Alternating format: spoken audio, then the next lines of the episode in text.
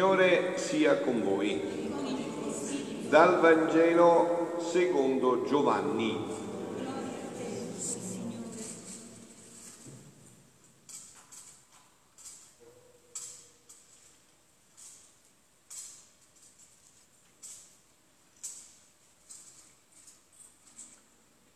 Prima della festa di Pasqua, Gesù, sapendo che era venuta la sua ora di passare da questo mondo al Padre, avendo amato i suoi che erano nel mondo, li amò sino alla fine.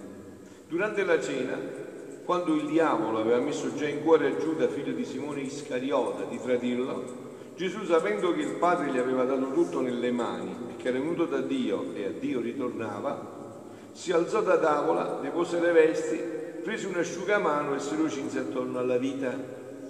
Poi versò dell'acqua nel catino e cominciò a lavare i piedi dei discepoli e ad asciugarli con l'asciugamano di cui si era cinto.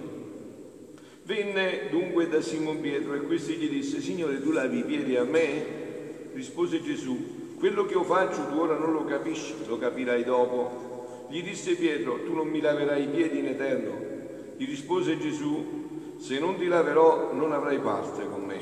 Gli disse Simon Pietro, Signore, non solo i piedi ma anche le mani e il capo. Soggiunge Gesù, chi ha fatto il bagno non ha bisogno di lavarsi se non i piedi ed è tutto puro. E voi siete puri, ma non tutti. Sapeva infatti chi lo tradiva, per questo disse, non tutti siete puri. Quando ebbe lavato loro i piedi, riprese le sue vesti, sedette di nuovo e disse loro, capite quello che ho fatto per voi? Voi mi chiamate il Maestro e il Signore, dite bene, perché lo sono. Se dunque io, Signore e Maestro, ho lavato i piedi a voi, anche voi dovete lavare i piedi gli uni agli altri. Vi ho dato un esempio, infatti, perché anche voi facciate come io ho fatto a voi. Parola del Signore. Parola del Vangelo cancelli tutti i nostri peccati. Siano lodati Gesù e Maria. Allora carissimi, come vi ho detto, la Chiesa eh, esorta caldamente il sacerdote in questa serata a parlare al popolo di questo grande mistero, in questo trittico, no? Sacerdozio, Eucaristia e la lavanda dei piedi. E noi così faremo, proprio rispettando questo, questa, questa, questo consiglio, questo che ci dà la Chiesa, insomma, no? E iniziamo proprio dal primo punto, il più importante di tutto, l'Eucaristia, che è culmine e fonde di tutta la vita della Chiesa dice il Concilio Vaticano II, no? Il fondi di tutto. E quello che abbiamo letto, la seconda lettura soprattutto, quella di San Paolo, sembra quasi con certezza che sia proprio il primo racconto in assoluto dell'istituzione dell'Eucaristia, no? quello che abbiamo proprio proclamato della prima lettera di San Paolo Apostolo ai Corinzi. E un giorno Gesù fa vedere una scena molto particolare a Luisa, che ci serve proprio per questo, no? per l'Eucaristia e anche in parte per il sacerdozio, anche se poi lo approfondiremo anche in questo aspetto un po' più profondamente. Ora, dice Luisa, mentre vedevo Gesù o il sacerdote che celebrava il divino sacrificio, stranissimo, eh? Luisa dice, oh, vedevo Gesù o il sacerdote. Gesù non gli permetteva di capire bene chi celebrava, se lui o il sacerdote. Mentre vedevo Gesù o il sacerdote che celebrava il divino sacrificio, Gesù mi faceva capire che nella Santa Messa c'è tutto il fondo della nostra sacrosanta religione. C'è tutto. C'è tutto. Voi avete sentito no, che il racconto della, dell'istituzione di San Paolo si conclude dicendo, eh, dopo aver proclamato, dice, Ogni volta infatti che mangiate questo pane, bevete questo calice, voi annunciate la morte del Signore finché Egli venga. Noi speriamo che verrà. Venga. Cioè una speranza certa. Purtroppo noi questa parola speranza no? non l'abbiamo caricata, l'abbiamo un poco usata, cioè abbiamo dato un significato sbagliato, per noi speranza è quasi un augurio, no? Per esempio dice tante volte questo concetto, no? Eh, speriamo che trovi un lavoro, e l'altro dice speriamo. No, è, questa è speranza certa. Cioè lui verrà, non è che speriamo che venga, può darsi anche che non venga, no, no. E questo viene annunciato proprio nella, nell'Eucaristia, no? Mistero della fede, dopo finito il, il, eh, il canone, no? mistero della fede, voi come rispondete? Annunciamolo da morte, Signore, proclamiamo la tua risurrezione nell'attesa della tua venuta. Quindi speranza certa, speranza certa. Voi sapete che l'Eucaristia, ve lo dico proprio nel giorno dell'Eucaristia, è una grande cura per chi è depresso, chi è abbattuto, chi è demoralizzato, perché chi è in quello stato perso la speranza, questo è il motivo fondamentale, la speranza il fondo di tutto, eh? dove non c'è speranza c'è disperazione, dove non c'è questa speranza, se c'è una speranza, anche le prove più terribili della vita vengono superate perché c'è la speranza. Eh? Ma certo ci entriamo un po' più profondamente in questo aspetto, no? Quindi mi faceva capire che c'era tutto. Ah sì, la Santa Messa ci dice tutto e ci parla di tutto. Tutto. La Santa Messa ci ricorda la nostra redenzione, ci parla a, par- ci parla a parte a parte delle pene che Gesù patì per noi ci manifesta ancora l'amore immenso che non fu contento di morire sulla croce, ma volle continuare lo stato di vittima della Santissima Eucaristia. Non fu contento di morire sulla croce, dice ma le generazioni future no, io mi devo donare nell'Eucaristia per sempre, che chiunque mi vuole io ci sono. Anzi, chiunque mi vuole mangiare, cioè chi vuole impastare il mio corpo dentro il suo corpo, mischiare il suo sangue dentro il suo sangue, io ci sono. Guardate che questa è una grande cura per la disperazione ed è una grande cura per la guarigione la Santa Messa, eh? Di tutto l'essere. Voi sapete che siamo formati di corpo, spirito e anima, no? E questo può curare tutto l'essere nostro. La messa, la Santa Messa ci dice pure che i nostri corpi disfatti, inceneriti dalla morte, risorgeranno il giorno del giudizio, insieme con Cristo a vita immortale e gloriosa. Annunciamo la tua morte, Signore, proclamiamo la tua risurrezione nell'attesa della tua venuta. Questo deve, deve essere vissuto noi nella pienezza. Guardate, qua il problema sta in un punto fondamentale. Sapete? Credi più alla tua testa o alla parola? Credi più a quello che ti suggerisce il demonio alla parola? Lui vuole demonizzarti, lui vuole abbatterti, lui non vuol farti pensare che questa è tutta la verità, nient'altro che la verità, e viene vissuta qua, in una mezz'ora, un'ora di Eucaristia, hai capito? Gesù mi faceva comprendere che la cosa più consolante per un cristiano e i misteri più alti e sublimi della nostra santa religione sono, quali sono? Gesù in sacramento e la risurrezione dei nostri corpi nella gloria, che sono intimamente legati. Scusate, questo si chiama pane della vita. I padri della Chiesa lo chiamavano il farmaco dell'immortalità. Pane vivo, farmaco di immortalità. Scusi, uno che mangia la vita può morire, anche razionalmente. Uno che mangia la vita può morire, uno che mangia la vita. Se mangia la vita, resterà in vita. Non può morire chi mangia la vita. È impossibile. Ed è così perché nell'Eucaristia, dicevano i padri della Chiesa, entriamo in contatto, anzi in comunione. Che contatto? In comunione con il corpo risorto di Cristo. Quindi entriamo nello spazio della vita già risorta, della vita eterna, la vita che durerà per sempre, la vita divina. Ci entri già in contatto, entriamo in comunione con questo corpo che è animato dalla vita immortale e siamo così già da ora e per sempre nello spazio della vita stessa e nello spazio della vita stessa. Quindi, dice, i due più grandi misteri, i misteri più profondi, sono proprio questo. Gesù mi faceva comprendere che la cosa più consolante per un cristiano, i misteri più alti e sublimi della nostra santa religione sono Gesù in sacramento e la risurrezione dei nostri corpi nella gloria. Sono misteri profondi che li comprenderemo solo al di là delle stelle. Quello che stiamo facendo qua è incomprensibile, capite? È incomprensibile. Questo è il tempo più grande e sacro di tutta la tua eternità, quello che stai facendo qua. E se potessero venire i defunti nostri a dircelo, ma sapete quanti, che marea ci sono qua? Pieno pieno dei nostri defunti, degli angeli, sono tutti qua. Anzi, state attenti a muovervi che gli date qualche colpo. Stanno tutti qua, certo, tutti qua. Ma solo che noi non vediamo e non possiamo comprendere tutto questo. Ma Gesù in sacramento ce lo fa quasi con mano toccare in più modi.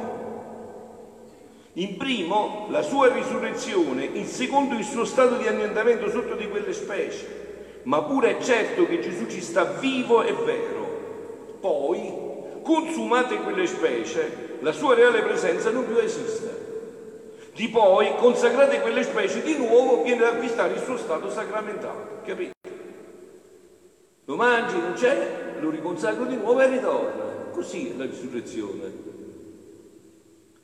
Così Gesù in sacramento ci ricorda la risurrezione dei nostri corpi alla gloria. Come Gesù, sentite, cessando il suo stato sacramentale, risiede nel seno di Dio suo Padre, così noi, cessando la nostra vita, le anime nostre vanno a fare la loro dimora in cielo, nel seno di Dio, e i nostri corpi restano consumati. Come si consumano le specie? Sta attento che qua c'è il mistero dei misteri. I disastri di oggi sono che si cercano tante evangelizzazioni, non c'è questo non viene più vissuta la Santa Messa, basterebbe una Santa Messa. Questo è il grande problema. Capito? Questo è il grande problema. E i nostri cupi e i nostri corpi restano consumati, sicché si può dire che non più esisteranno, ma poi con un prodigio dell'onnipotenza di Dio i nostri corpi acquisteranno nuova vita e unendosi con l'anima andranno insieme a godere la beatitudine eterna. Vi ho detto, si chiama farmaco di immortalità. Se tu mangi la vita, ma come puoi più morire? Non c'entri tu, è Dio che è dentro di te ormai. Se tu mangi questa vita, si può dare cosa più consolante a un cuore umano che non solo l'anima, ma anche il corpo deve bearsi negli eterni contenti. A me sembra che in quel gran giorno succederà come quando il cielo è stellato ed esce il sole. Che avviene? Il sole con la sua immensità, con la sua immensa luce assorbe le stelle e le fa scomparire, ma le stelle esistono. Il sole è Dio e tutte le anime beate sono stelle. Il Dio con la sua immensa luce si assorbirà tutte in sé, in modo che esisteremo in Dio e nuoteremo nel mare immenso di Dio. Oh, quante cose ci dice Gesù in sacramento, ma chi può dirle tutte? Davvero andrei troppo per le lunghe come si possono dire tutte? E vedete però questo sacramento, questo dono, voi sapete no, che i sacramenti sono sette, questo è differente dagli altri sei. Negli altri sei ricevi la grazia, in questo ricevi l'autore della grazia, con tutte le grazie, non ricevi solo la grazia. È come se ti raggiungi il sole e ti arriva il caldo, i raggi del sole, i benefici del sole. Ma immaginati tu se il sole può venire dentro di te e tu diventi sole. E questo serve per questo, per farci diventare Dio. Chi mangia Dio diventa Dio. Voi sapete no, che l'Eucaristia è il procedimento opposto del cibo. Il cibo tu lo mangi e lo puoi trasformare in te, parte di sangue, plasma e il resto va nella fogna. No, invece l'Eucaristia non può venire questo, viene il contrario. Lei che dà glutine a sé, ti trasforma a sé. E ma per questo voi sapete che eh, noi abbiamo bisogno di questo dono che l'Eucaristia e il sacerdozio, avete visto, sono insieme. L'Eucaristia fa il sacerdote, ma il sacerdote fa l'Eucaristia. Non si può scappare di qua. L'Eucaristia fa il sacerdote, ma il sacerdote fa l'Eucaristia. E da qua non si può scappare. Quindi c'è bisogno di entrare sempre più profondamente in questo. E come avete sentito in questo gesto, c'è questo gesto di umiltà profonda di Gesù che eh, si piega, si inginocchia davanti ai miei piedi, ai tuoi piedi. Io ti prego di, fare, di chiudere gli occhi adesso, vedere proprio Gesù che si piega davanti ai tuoi piedi, ai miei piedi e ci riviene a lavare. Perché lui così ci prepara all'Eucaristia, non fa prepararci neanche dalla mamma, questo è un lavoro che vuole fare solo lui. prepararci per questo sacramento, lo fa solo lui. Ma questo è niente. Sentite che cosa dice Gesù a Luisa in questo brano del 4 novembre del 1926. Nel Vangelo si legge con meraviglia quando io, quello che abbiamo letto stasera, prostrata ai piedi dei miei apostoli, lavai loro i piedi e non passai avanti neppure al perfido Giuda.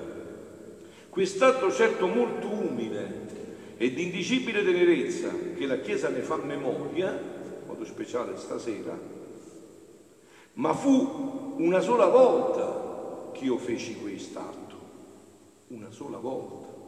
Invece la mia volontà scende sempre più in basso si mette sotto i piedi degli uomini con un atto continuato per sostenerli. Chi ti sostiene? Chi ti sostiene a te? Dio che sta sotto i piedi tuoi, lui ti sostiene, se non precipiti nel nulla. Per rendere la terra ferma affinché non precipitino nell'abisso, eppure nessuna attenzione. E la nobile regina, la divina volontà, aspetta con pazienza e vita, velata per tanti secoli in tutte le cose create, che la sua volontà sia conosciuta. E quando sarà conosciuta, romperà i tanti veli che la nascondono e farà conoscere che cosa ha fatto per tanti secoli per l'amore dell'uomo. Ci metteremo le mani in testa, figlioli, quando scopriremo che cosa Dio ha fatto per la nostra vita, le meraviglie che ha fatto per la nostra vita.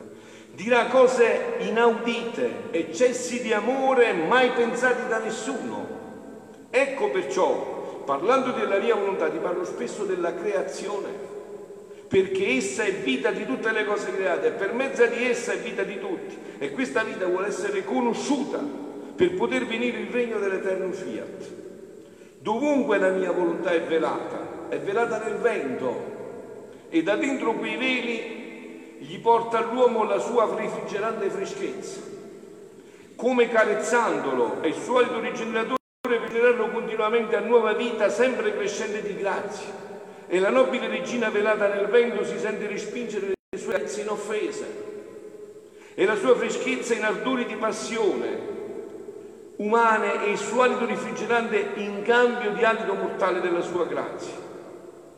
Ed essa scuote i suoi veli e il vento si cambia in furore e con le sue impetuosità trascina gente, città e regioni come se fossero piume. Avete capito da che cosa viene questo? Quando l'amore lo facciamo trasformare in giustizia, quanto la misericordia non accolta di un amore che è un soprassalto di amore infinito, lo trasformiamo in questo, facendo città e regioni come se fossero piume, facendo conoscere la potenza della nobile regina nascosta. Non c'è cosa creata dove la mia volontà non è velata. Perciò tutti aspettano che sia conosciuto e che venga il regno del Padre nostro, del Fiat Supremo e su pieno trionfo. Ma vi ho detto, carissimi, e concludo adesso, che tutto questo è intimamente legato al sacerdozio. E voi, chi di voi è stato stamattina anche, ho sentito un po' di qualche commento magari, no? Mi hanno detto, ma qua sono tutti sacerdoti biondi, di bruni non ce ne sono più. Eh sì, carissimi, abbiamo tutti i sacerdoti biondi, abbiamo tutti i sacerdoti che vengono e dobbiamo ringraziarli che vengono dall'Africa, così biondi, ad aiutarci, eh? perché siamo diventati terra di missione, siamo diventati terra di missione, non abbiamo figli, non abbiamo vocazioni, abbiamo una popolazione dove cresce sempre più la depressione, manca la speranza, non c'è speranza. E come si fa a pregare, ad essere nella gioia se non c'è la speranza? Se non c'è speranza c'è la depressione, c'è via d'uscita, non c'è possibilità. La speranza è tutto, senza speranza c'è la disperazione. C'è la disperazione. Voi vi ricordate no? Elia? Che lui conosce la, la depressione, no? Elia, che era un uomo di grande coraggio, aveva sfidato i 400 sacerdoti di Baal e li aveva fatti fuori tutti, poi Jezabele, la regina, gli manda a dire guarda che quello che hai fatto ai sacerdoti, modo lo faccio io a te. E io si depressa, dice mamma mia, sono rimasto solo. E la depressione subito porta a un passo, qual è? Qual è il passo della dopo della voglio morire? Senza speranza? A che serve la vita senza speranza? Non serve a niente una vita senza speranza. È una sorpresa che voi sentite dire che aumentano i suicidi, le depressioni, senza speranza? Perché bisogna campare senza speranza? E dissi e portò nel deserto, si allontanò anche dal suo servo. Un'altra giornata di viaggio disse, Signore, fammi morire. E il Signore disse, ma chi vuoi morire? Ma io sono solo qua in Israele. Ma che solo che ci stanno altri settemila? Non vedi più, senza speranza, capito? Senza speranza. Questa speranza è frutto di una vita intima con Dio, di questa donna dell'Eucaristia. E vi dicevo, per questo abbiamo bisogno di sacerdoti, di sacerdoti non solo, ma abbiamo bisogno di santi sacerdoti, sono meglio che non sono sacerdoti, bisogno di santi sacerdoti che ci abbia, che abbiano dentro il fuoco della speranza, il fuoco dentro della speranza.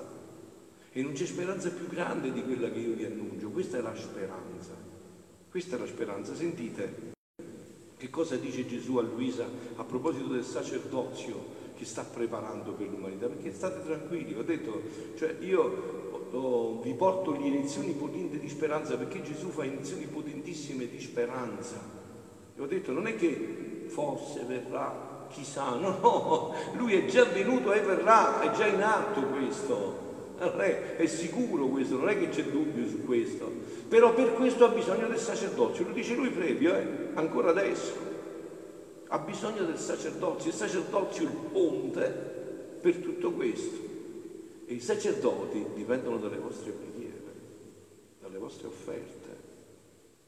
Ognuno ha ciò che si merita. Eh, che dite voi? Dico bene o dico giusto? Se non si prega più, se non si fanno più figli, è chiaro che dobbiamo eh, ringraziare i biondi, Dio ci rimandi tanti, insomma che vengono a fare i missionari dove noi eravamo partiti per missionari, la terra delle missioni per eccellenza l'Italia, pullulava di missionari, c'era il fervore nelle famiglie, si faceva la gara, chi magari aveva il figlio che era più pronto per la, partire per la missione, no? Adesso invece siamo diventati terra di missione. Bene, ma andiamo al punto finale. Prima di questo punto c'è un passaggio, no? Gesù sta dicendo a Luisa, figlia mia, la regina del cielo, la mamma dei sacerdoti, il capolavoro nostro del cielo, nella sua gloria e grandezza è come isolata, è isolata, perché avendo vissuta lei sola nel primo atto di Dio, cioè nella pienezza della tonalità e del volere divino, essa è regina isolata, non ha nessuno, non ha i figli della divina volontà, perché non ci sono sacerdoti che portano questa speranza. Eh, guardate, il popolo di Israele, anche stando nel, nella deportazione di Babilonia, no? aveva i profeti che gli andavano a portare la speranza. Che gli dicevano i profeti? Verrà il Messia, siate certi, la parola ce l'ha detto, la parola non si inganna, la parola non ci inganna, Dio non ci può ingannare, Dio non si inganna e non ci inganna. E questo gli faceva sopportare la dura schiavitù di Babilonia.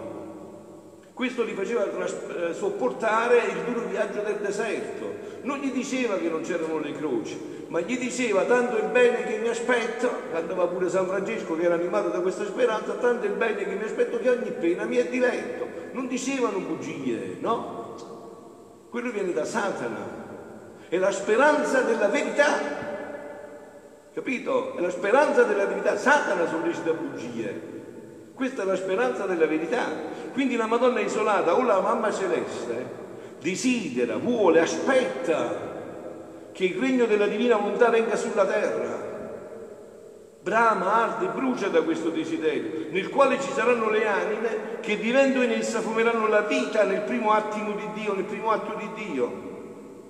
Quindi la Madonna attende, spera, vuole, abrama, arde dal desiderio che si affretti questo tempo nell'umanità ma ci ha detto tante volte non posso senza di voi. Figli miei, ho bisogno di voi, ho bisogno del vostro fiat nel mio fiat. E quindi per questo, dice Gesù adesso, sentite e concludiamo con il punto focale, che è quello del sacerdozio. No? Voi sapete che eh, sabato 27 alle 5 qua alla parrocchia di Sessano, fra Francesco e fra Giuseppe iniziano il cammino proprio per questo, no? di introduzione nel seminario per il sacerdozio. No? Abbiamo bisogno perché, vi ripeto, non abbiamo vocazioni, non abbiamo... e senza sacerdozio non si fa, eh, figlioli. è tutto legato a questo. Perciò Satana ha cercato di colpire al cuore la Chiesa nel sacerdozio, no? capite bene? Figlia mia, dice Gesù, tutte le mie opere si danno la mano e questo è segno che sono opere mie, che una non si oppone all'altra. Anzi, sono tante legate tra loro che si sostengono a vicenda. Tanto vero che dovendo formare il mio popolo eletto, sta parlando di Israele, ebreo, suo popolo eletto rimane così, eh? rimane così, rimane anche il nostro fratello maggiore, proprio contrario, no? Cioè, tante volte io mi sento volte che il mio sangue è un po' ebreo, anzi un bel po', spero, ebreo, no? Tant'è vero che dovendo formare il mio popolo eletto, da cui e in cui doveva nascere il futuro Messia, formai in quello stesso popolo il sacerdozio.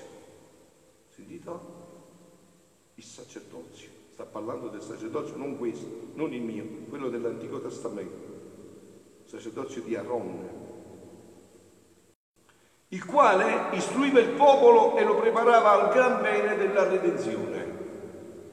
Diedi loro leggi, manifestazioni e ispirazioni sopra le quali venivano formate le sacre scritture chiamate Bibbia. Qua sta parlando la sacra scrittura chiamata Bibbia solo la parte dell'Antico Testamento, non ancora il Nuovo. E tutti erano intenti all'uso di esse. Tutti. Infatti i rabbini conoscevano la parola di Dio a memoria. Certo, erano intenti solo a questo perché per loro era parola di Dio, capito? Cioè era parola di Dio, cioè cosa che è certissima, sicurissima, infallibile e che non puoi comprendere così, puoi comprendere per rivelazione. Devi metterti in ginocchio e dire Signore fammi capire che cosa significa questo che hai detto, che cosa c'è qua, che cosa vuoi dire a me, che cosa vuoi dire all'umanità. E questo non si può fare solo con lo studio solo, no? Può aiutare, o può anche deviare se non è fatto bene, eh?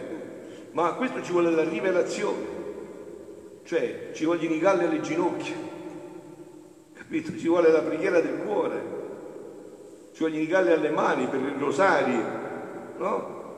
A San Pio chi gliela rivelava la Sacra Scrittura? La Madonna col rosario, eh, cui cento rosari al giorno gli faceva penetrare la parola di Dio. Onde con la mia venuta sulla terra io non distrussi le sacre scritture, anzi le appoggiai.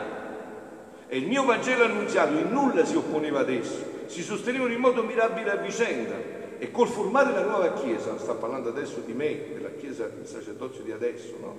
Col formare la nuova Chiesa nascente, forma il nuovo sacerdozio. Quindi vedi che sempre passa attraverso il sacerdozio. Così ha stabilito Dio. Così ha stabilito Dio. E dove c'è carenza di questo, c'è da avere paura, qualcosa non va. Non va. Qualcosa non va. Eh? Qualcosa non va. Poi facciamo tante sceneggiate napoletane per qualche chiesa che ci incendia per ricostruirla, ma che ci servono chiese che ricostruiamo se sono vuote? Che ci servono queste chiese vuote?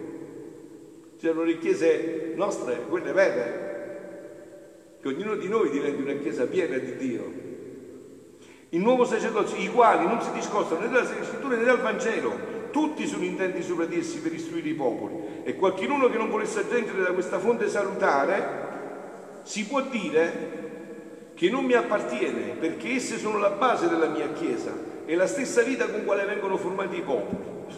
Ora, udite carissimi, eh, ciò che io manifesto sulla mia divina volontà, dice Luisa, è che tu scrivi, si può chiamare il Vangelo del regno della divina volontà. Capito? Il Vangelo del regno della divina volontà. Nulla si oppone alle sacre scritture né al Vangelo che annunziai, stando sulla terra. Anzi, si può chiamare il sostegno dell'uno e dell'altro. Il compimento dell'uno e dell'altro. La corona dell'uno e dell'altro cioè che questo regno venga sulla terra, che l'uomo sia riportato al progetto originario di Dio. Il progetto originario di Dio era che l'uomo fosse il suo rappresentante sulla terra, dominasse la terra, vivesse una vita di felicità come Dio la viveva nel cielo, l'uomo la doveva vivere sulla terra. E perciò permetto e chiamo i sacerdoti, senti, che vengano, che leggano il Vangelo tutto di cielo del mio regno. Importantissimo, questo deve passare attraverso i sacerdoti, devono entrare, inzupparsi di queste verità vederle tutte già contenute nella Sacra Scrittura, perché così è. Io più approfondisco e più così vi dico che è, non c'è ombra di dubbio nel tema di smentita, e annunciarla all'umanità. Questa speranza risolleverà l'umanità. Scusatemi, vi faccio una domanda a voi, no? Qua che siete stasera, chi ascolta anche attraverso questi mezzi, no? Ma se voi foste certi che questo regno deve entrare nell'umanità, questo regno porterà la pienezza per l'uomo, toglierà tutti i mali, porterà tutti i beni, realizzerà ciò che Dio ci ha sempre detto. Scusatemi, come vi potete disperare se c'è questa speranza certa dentro di noi? Com'è possibile se noi nutriamo e alimentiamo questa speranza ogni giorno e attendiamo con certezza sicura tutto questo? Eh, fatevi voi i conti, vedete che il fatto è matematico non si può uscire da questo. I chiama i sacerdoti che vengano, che leggono il Vangelo tutto di cielo del regno per dire come disse agli apostoli, predicatelo per tutto il mondo, per tutto il mondo, predicatelo, non abbiate paura. Io lo faccio da tantissimo tempo, no? All'inizio con quelle remore, ma che dici, che non dici? Ormai ho detto tutto quello che dovevo dire e continuerò a dire quello che dovevo dire, capito? Predicatelo a tutto il mondo perché io me ne servo delle mie opere, del sacerdozio. E come ebbi il sacerdozio prima della venuta per preparare il popolo, il sacerdozio della mia chiesa per confermare la mia venuta, e tutto ciò che io feci ad essi, così avrò il sacerdozio del regno della mia volontà. È enigmatico, lo sa lui, io non mi inoltro in questo, aspetto che lui riveli come si fa, ma si fa, anzi è già fatto. Ecco a che serviranno le tante cose che ti ho manifestato, le tante verità sorprendenti, le promesse dei tanti beni che devo fare ai figli del fiat voluntas tua. E chi sono i figli del fiat voluntas tua? Tu se vuoi. Hai avuto già una proposta. Eh, scusa, cioè come si fa? Guardate, tutto la, il, il, diciamo, il succo della Bibbia, della parola di Dio, qual è? Che Dio vuole i figli. Qual è il titolo più grande che possa uno avere?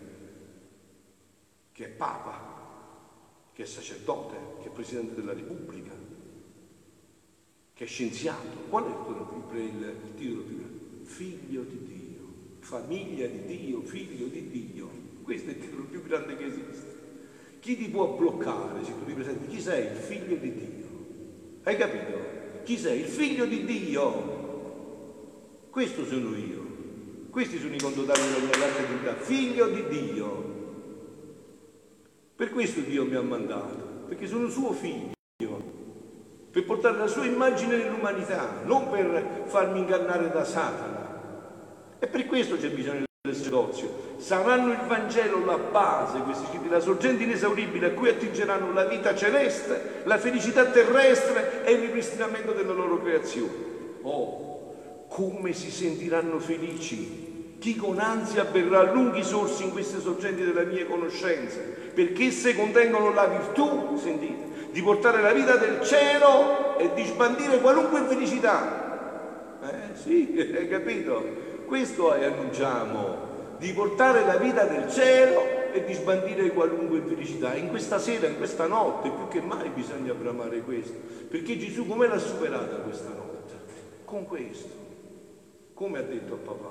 Papà è troppo amaro questo calice, non ce la faccio proprio, però poi con la punta dello spirito come ha aggiunto, ma non mea se tua volontà fiat, ma non la mia, ma la, la tua volontà sia fatta. E con questo ha dato il colpo d'aria e ha ripristinato il regno della divina volontà nell'umanità. Anche questo dice Luisa e concludo. Figlia mia, dice, è una grande necessità formare i primi sacerdoti che vivono questo, che proclamano questo, una grande, una grande necessità, è necessarissimo. Essi mi serviranno come mi servirono gli apostoli per formare la mia Chiesa. E chi si occuperà di questi scritti, di per pubblicarli, mettendoli fuori per stamparli, per farli conoscere, saranno i nuovi evangelisti del regno della mia suprema volontà E siccome i più di cui si fa nome nel Vangelo sono i quattro evangelisti che lo scrivono, con sommo onore e mia gloria, così sarà di quelli che si occuperanno a scrivere le conoscenze della mia volontà per pubblicare. Come i evangelisti, di loro si farà più nome nel regno della mia volontà, con sommo onore loro e della mia grande gloria, di vedermi ritornare nel mio grembo l'ordine della creatura. Questo è il sogno di Dio, ritornare qua, capito? Ci deve rimettere nel suo grembo come ci aveva creati, anche, anzi ancora più belli, perché mo è dovuto sangue per prima fu darsi, era in potenza, ora non è a potenza, è proprio qua, è ai serni, a Milano, da tutte le parti, ha buttato proprio il sangue perché non è più in potenza, è in atto, è reale il fatto. Quindi ancora più bello, nel grembo dell'ordine della creatura, la vita del cielo sulla terra, unico scopo della creazione. Questo è lo scopo che deve raggiungere Dio, la vita del cielo sulla terra. Per questo c'è bisogno del sacerdozio ministeriale e battesimale. Mo non posso fermarmi, sennò vi devo tutta la notte poi a parlarvi di questo, del sacerdozio ministeriale e battesimale. Ognuno di noi secondo i doni che gli sono stati dati, perché la vita a me come a te è stata data solo per questo. Solo per questo. Hai capito? Solo per questo. Tu non ti porterai niente, amico mio, come non porti niente io. Ti porterai niente nella professione, nella casa che hai fatto, nei soldi che hai conto corrente o dove ce l'hai, se posti, banca, non ti porterai niente, ti porterai niente, solo questo ti porterai. Questa vita invece ti accompagnerà nel tempo e nell'eternità. Perciò abbiamo bisogno di un vero sacerdozio unito insieme, sacerdozio ministeriale e sacerdozio battesimale. Perciò in queste circostanze, e concludo, io allargo il giro come pescatore pesco quelli che mi devono servire per un regno, per un regno così santo. Quindi lasciami fare e non ti dar pensiero. Siano lodati Gesù e Maria.